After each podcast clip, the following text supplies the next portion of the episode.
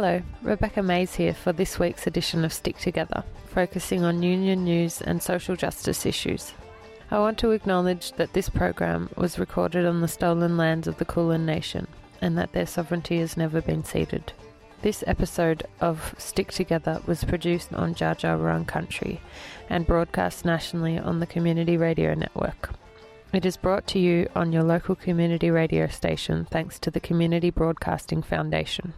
Back in April, Annie talked with Michael Kaine, National Secretary of the Transport Workers Union, about the appalling health conditions for truck drivers across the country, fueled by the extreme pressure of unrealistic delivery deadlines. The last month has seen a horrific number of people killed in truck crashes. I talked with Michael Kaine again about the urgent need for reform in the trucking industry and what it will take to get there. But first, some union news.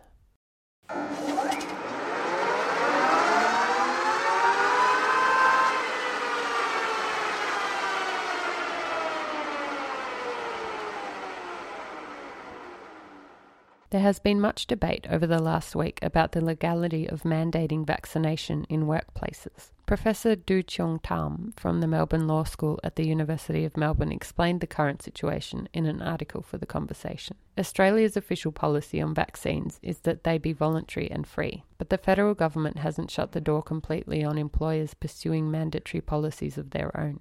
Earlier this month, the federal government reiterated it won't use its powers to give employers a free hand to mandate vaccines.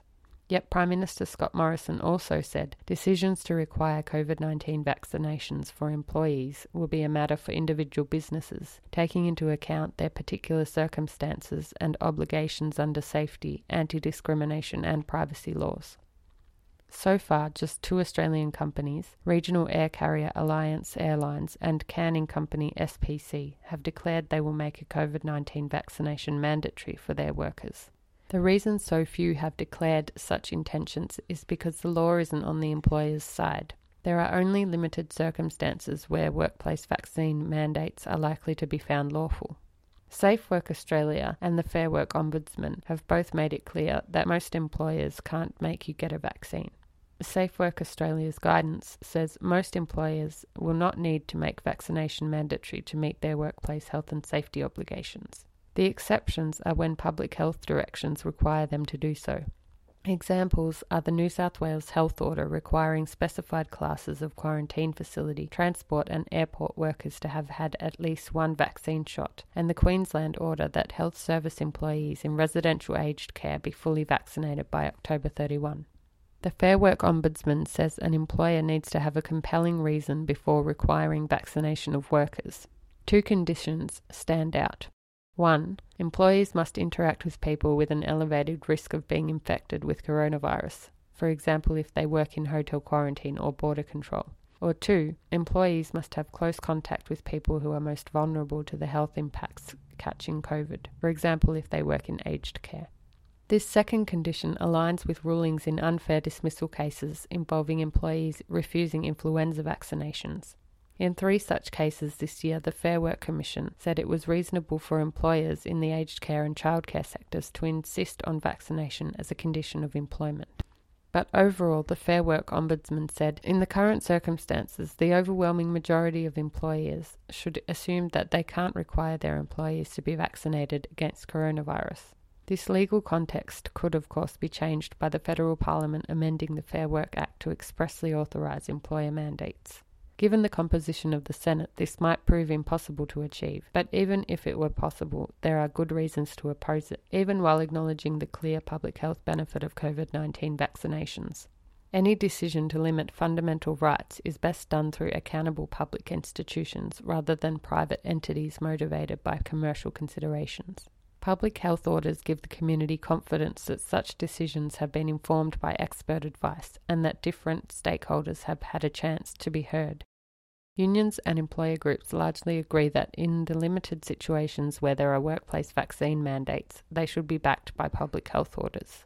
ACTU Secretary Sally McManus says any mandate has to be based on the advice of health professionals, not just made up by employers, and workers must be consulted along with their union. Consultation does not appear to have been a feature of the announcements by Alliance Airlines or SPC, whose workers reportedly learnt of the company's decision through the media. Other companies may be waiting to see the upshot, whether those policies lead to changes either through the Fair Work Commission, which arbitrates unfair dismissal claims, or through federal courts for breach of workplace laws. Last week, Green Left Weekly reported on the High Court's decision to overturn the WorkPac versus Rossato decision on August 4th. Last year, the federal court ruled that Rossato, who was employed by WorkPac under six consecutive contracts, was not a casual worker under the Fair Work Act because he was given regular shifts with firm advance commitment. The decision meant that Rossato should have been classified as a permanent worker and be entitled to annual leave and sick pay. Significantly, it also showed that employers cannot use casual loadings to offset these conditions. The federal court decision represented a threat to employers who have a material interest in the workforce being casualised. It also gave hope to workers employed in insecure casual work, as well as those on short term contracts employed in the same job over a long period of time. Unsurprisingly, big business criticised the initial decision and claimed it would open businesses up to $39 billion in claims. Retail and Fast Food Workers Union Secretary Josh Cullinan said the High Court decision reaffirms the master servant relationship of centuries old. It shackles workers, desperate for employment to provide for their families, to nonsensical constructs created by highly paid lawyers. The Australian Council for Trade Unions, ACTU Secretary Sally McManus, said on August 4 that the decision is yet another blow for hardworking Australians. Workers across the country are struggling with no paid leave entitlements, no confidence about where their next shift is coming from, and no job security. Insecure work is rampant across Australia, with the devastation to communities being starkly revealed by the COVID 19 pandemic. A report by the Australia Institute last December revealed that casual workers lost their jobs eight times faster than those in permanent jobs. It also found that the majority of new jobs created since the pandemic began earlier last year have been insecure. Insecure workers are bearing the brunt of COVID 19, with many essential jobs being low paid and highly casualised. A majority of cases in the current outbreak in New South Wales are spreading through such casualised workplaces. McManus said, COVID has shown us that casualisation is a weakness for our country. With one in three workers stranded with no sick leave, this is a health hazard for the community. The ACTU said Prime Minister Scott Morrison must crack down on casualisation and end the exploitation of workers on permanent casual employment. You're listening to Stick Together. Oh, it's the best. The New Daily reported last week that union leaders have accused the Morrison government of ignoring advice from the Aged Care Royal Commission after a damning new report found 110,000 direct aged care workers are needed by 2030 to meet basic care needs. Health Services Union Secretary Gerard Hayes said the government was already failing to live up to promises to fix long standing staff shortages, despite the Royal Commission outlining it as an urgent priority. The lessons that have come out of the Aged Care Royal Commission are falling on deaf ears, he said. The government has to be held to account. The Committee for Economic Development of Australia, CEDA, warned on Tuesday that ageing Australians will experience care standards closer to those seen in emerging economies under current funding plans. In a new report titled Duty of Care, CEDA chief economist Jarrod Ball said pay rises and better working conditions for staff were urgently needed. He said the $17.7 billion funding package for aged care announced in the federal budget in response to the Royal Commission was insufficient to ensure Australians aged with dignity. If we don't make some moves in the next decade, we will probably struggle to maintain OECD average care standards. These costs are felt in the health system, We'll have more older people in hospitals and we'll also have greater stress on informal carers.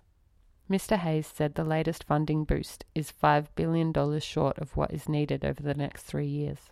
We need to be preparing for the ageing population now, he said. This is your parents, and it is going to be you. By 2031, about 20% of Australia's population will be aged over 65, and at least 17,000 direct care workers must be added yearly until then, the CEDA report concluded. That is the bare minimum to avoid shortages creating more aged care horror stories, which the Royal Commission linked to a lack of workers. But Mr. Hayes and Mr. Ball said the industry is currently losing workers as a result of low wages and strained working conditions. You do see a large number of people leaving the sector, Mr. Ball said. We have to replace those people and add more. Without further action, Australia's care standards will languish below three star care levels by 2030, with fewer than 400,000 direct care staff. As things stand, 34% of older Australians already report that their care needs are not fully met, according to the Productivity Commission. To encourage more people to become carers, workers must be paid more, given better working conditions, and granted training incentives, Mr. Ball said. Award wages for personal care workers with similar skills are 25 to 30% lower in aged care than in disability care, the economist explained.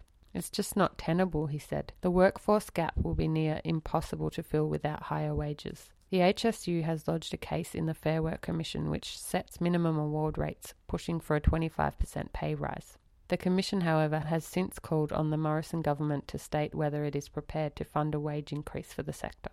It comes after the Royal Commission also identified low pay as a key issue facing the industry. The Royal Commission concluded that the retention, attraction, and training of staff would be crucial to lifting care standards as Australia ages. But key recommendations, including advice that workers should all have Certificate 3 qualifications to undertake personal care, were not heeded. Mr. Ball said the government should revisit that advice and go further by offering to reimburse workers for their training expenses after they spend two years working in the sector.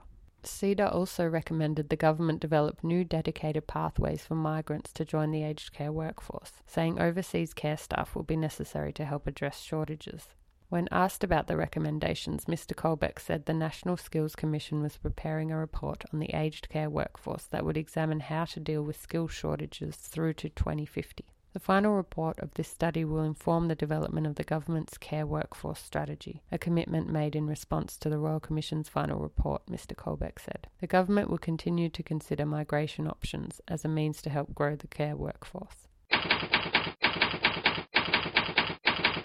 The International Transport Workers Federation is calling on the Australian Government to urgently implement a nationally consistent best practice plan for crew changes on international trading vessels following the preventable death of a seafarer during a high risk transfer off Queensland's Sunshine Coast last week.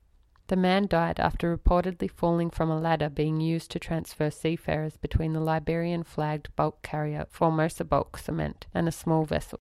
As the incident occurred in Australian territorial waters, approximately five nautical miles off Mooloolaba, the vessel has been detained by the Australian Maritime Safety Authority to allow an investigation into the death to occur. The International Transport Workers Federation said the lack of a nationally consistent policy on international seafarer crew changes, along with restrictive state based health orders, appeared to be the reason the high risk offshore transfer was undertaken rather than occurring in port.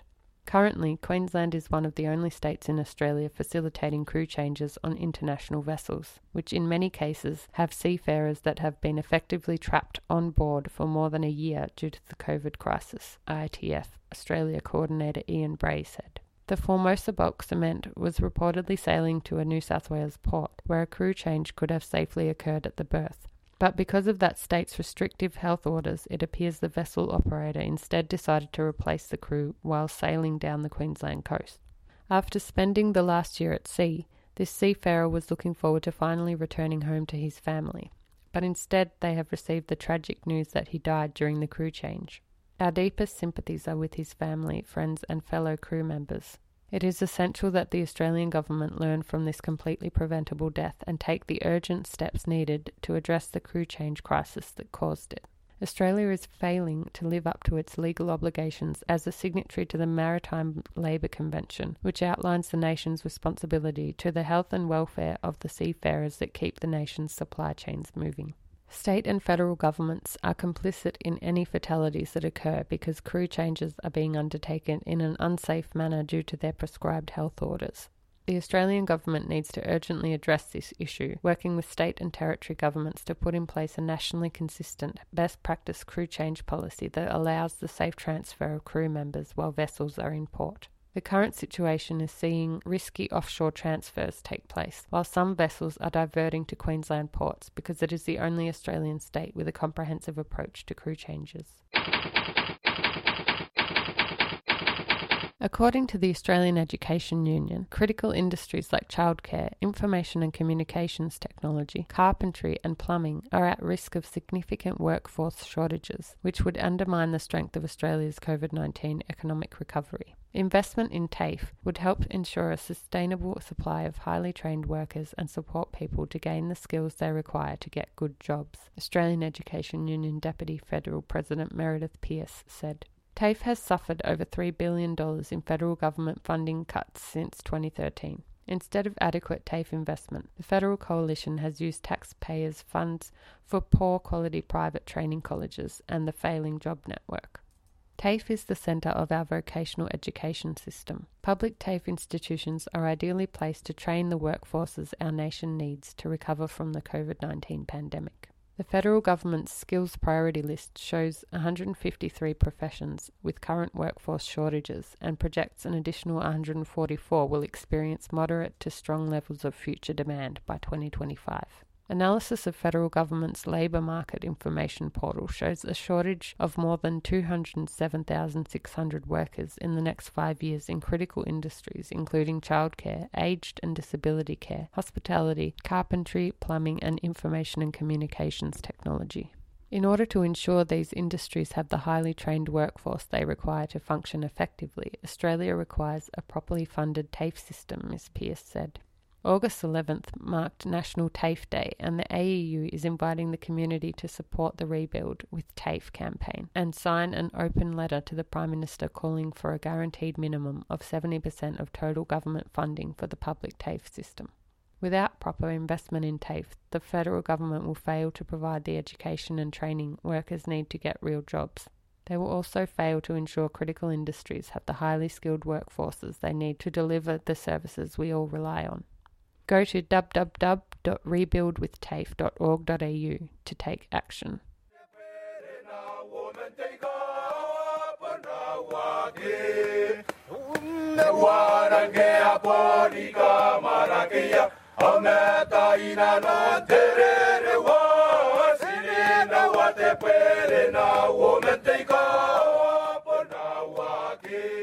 You're listening to Stick Together, Worker Stories and Union News broadcast around the country every week on the Community Radio Network.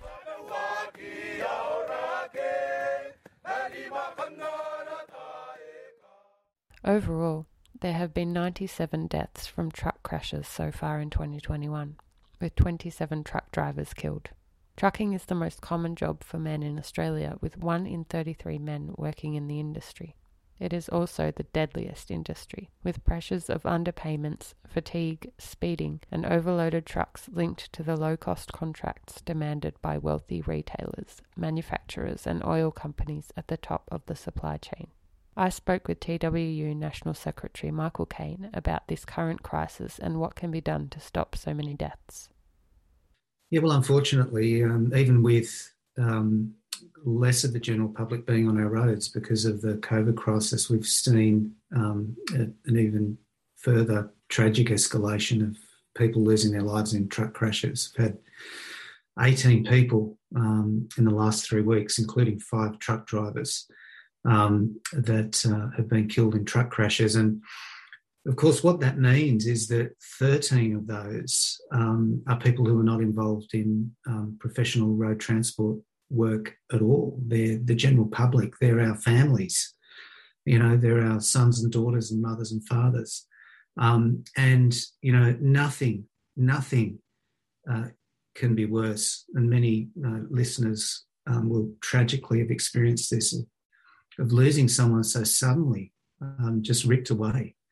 Uh, and, and what's what makes that even worse, if it can be worse, is that um, we think, and there's evidence to support us here, that uh, many of these incidents are preventable because what we have is we have an industry under incredible pressure. Um, and um, the companies that engage truck drivers are under incredible commercial pressure. And what that means mm. is that um, those drivers are really um, being put in a position of having to work too long uh, or to meet unrealistic deadlines um, some of them who own their own trucks having to cut corners on maintenance um, simply to make a living for themselves and their families. And that's turning out quite literally to be a deadly recipe for our community. And it, it is an ongoing crisis. Yeah. So you've called for reform. There used to be a regulatory body five years ago Do you think that's what needs to happen so that the pressure isn't so great? We think it's absolutely necessary. Um, the Road Safety Remuneration Tribunal was just on the cusp of putting in place five orders that operated over different sectors of the transport economy. Um, mm. And those orders were really targeted at trying to lift the pressures, the commercial pressures that are on the industry. Um, so those at the very top of transport supply chains, the the retailers, the stevedores, the manufacturers, they're the ones that are reaping the economic benefits from the industry. They're the ones that need the transport task done. And they engage transport operators to perform that task, but they squeeze those contracts so hard uh, that they are barely viable and sometimes they're well below commercially viable rates and conditions. And that means, of course, that those companies have to find a way to, to get by um, on such tight margins. And unfortunately, with labour component being high in, in any aspect of road transport, that's what they do. They squeeze labour, and when they squeeze labour, we see these consequences. So in 2016, just before these five really important orders were to come into place, um, we had the Turnbull government uh, led by uh, Senator Cash um, launching a political campaign against it and succeeding uh, in having the tribunal abolished. That was bad enough, but they've put nothing in its place. So they ran a, a, this political case which got rid of the tribunal. And it was as if getting rid of the tribunal was going to make things better. But of course, it hasn't. And five years down the track, we're in a position where people are still dying. And we need to address these pressures because they're the root cause of the consequences that we see on our road, including these crashes. So, yes, we need regulatory reform. We need it urgently. We need it on a national basis. And that regulatory reform has to be focused uh, at making those that are reaping the economic benefit accountable so that they pay enough in this industry that the work can be done safely. But don't you think this is just part of the capitalist system that it seems to be quite common, not just in, in this industry, but other industries that it's like a race to the bottom with uh, trying to, you know, get contracts and then the workers just end up being the ones who are, paying for it. Uh, it certainly is. Certainly is a, a horrifically um, the case that um, workers bear the burden um, of our system. And that's why when you can see such a clear case of that occurring, uh, where people are actually losing their lives as a consequence, then the community should request of its politicians uh, to intervene. That's what the political system is all about. Uh, it's about keeping people safe. It's about making sure that there's fairness. And politicians exist to make laws, to make regulation, to ensure that that happens. And at the moment, they are missing in action. The federal government its responsibility is to take care of the community and to legislate to put protections in place. Missing in action. And yeah. while they're missing in action, people are dying. Obviously, COVID's just um, taking up so much of the space in the media and people's headspace right now. Do you think that makes it hard for other issues like this crisis and the crisis, for example, in the aged care system? Yeah, no, you're quite right in what you say. It is, it is the cover of COVID. Um, we just uh, had the federal court rule that Qantas acted illegally in outsourcing two and a half thousand workers mm. under the cover of COVID, using COVID as an excuse, as an opportunity to push workers from secure work into insecure work. And what we're seeing is the same dynamic in road transport. We've got very major transport companies, who, many of whom up until this time have been working productively with unions and workers um, for a stable industry, but are now using the cover of COVID to push uh, work from secure arrangements into insecure arrangements. And they're doing that because of the pressures that I've spoken about, pressures mm. from those that are reaping the economic benefits. And, and then saying, well, workers shouldn't stand up and pursue their rights uh, because we're in the middle of a COVID crisis. Yeah, you've got some workers that are going through the process to take industrial action. Where is that at? Yeah, well, we're in a, a we're in a round of bargaining at the moment um, with our major transport operators, and yes, what we're seeing is that those operators this time around are, are taking the opportunity, uh, much like Qantas did, to attempt to uh, push work away from good um, arrangements, good terms and conditions, secure arrangements to insecure arrangements. And, and then, of course, when uh, those workers start to exercise their rights, ballot for the right to take industrial action and then potentially take industrial action. They say to the community how outrageous mm. uh, that workers are standing up for their rights during the COVID crisis. Transport workers, of course, have been the backbone of, they, they are always the backbone of our Australian economy. It's such a massive continent. We've got to get our goods from A to B and right across our huge uh, geography. But it's not, been no more the case that we've been the backbone of the economy um, than during COVID, whether it's food delivery riders or whether it's people um, delivering into supermarkets.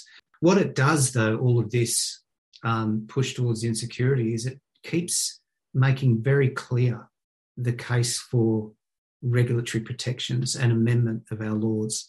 Um, what we have now is uh, companies and entities um, pushing workers outside of the system of protection that we've built up for so many years.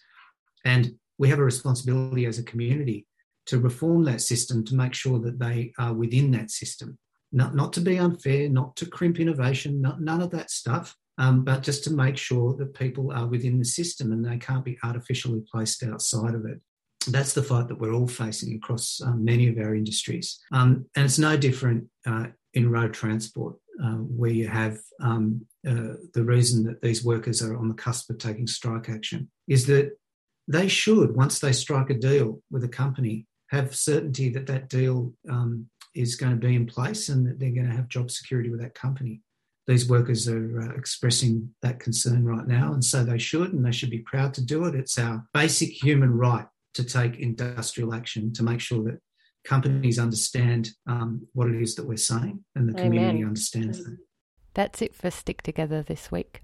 Thanks for listening, and thanks to TWU National Secretary Michael Kaine for taking the time to speak with us.